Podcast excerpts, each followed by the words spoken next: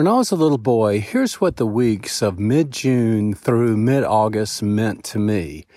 I was going to be chopping peanuts. When those weeks came up, when I thought of summer, that was the immediate reaction that I had because I knew that's where I was going to be chopping peanuts. I was sent out in the field with a hoe, and I was told for the most part not to use the hoe. You've got to pull the weed and grass out between those peanut plants with your fingers. You can lean on that hoe but chopping peanuts was more an expression than a reality. It was mostly just pulling weeds and grass out of those peanut fields. And I spent a lot of time doing that to the point of it had very negative impact in my life as a little boy. As a matter of fact, those weeks in the summer could best be described for me as the pits. it was the pits. It was terrible, hot, sweaty, no end in sight, lots of weeds. And when I finished this field, guess what? There was another field. And when I finished that last field, guess what? Field one needed to be weeded again. So it was the pits for me all summer long for several years before I was old enough or able to operate a little tractor. Well, on one particular day, I was in a field by myself. It was a hot day. The field was especially weedy. And as I looked out over the field, there was no real end in sight. And I could probably say this with, uh, with accuracy. I was miserable. I was miserable out there. I was by myself. I was working hard. The conditions were, were very uncomfortable. And I was kind of wallowing in that.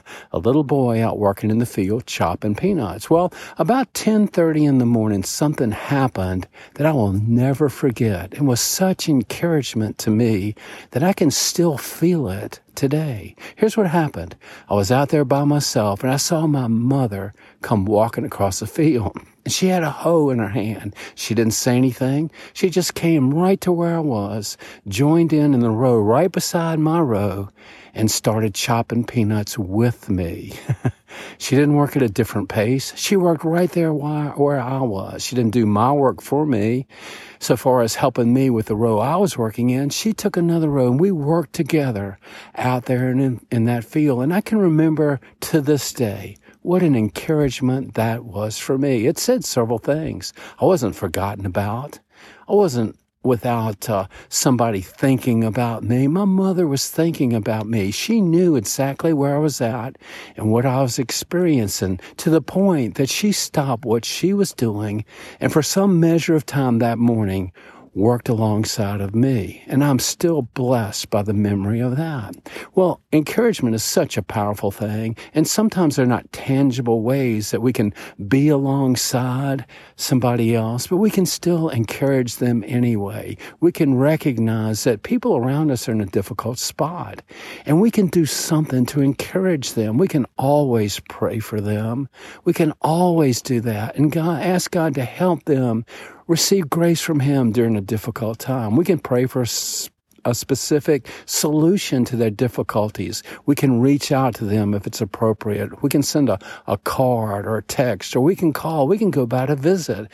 Not to offer a solution in and of ourselves, but just to show them that they're not forgotten about. We're aware of their situation and we care for them.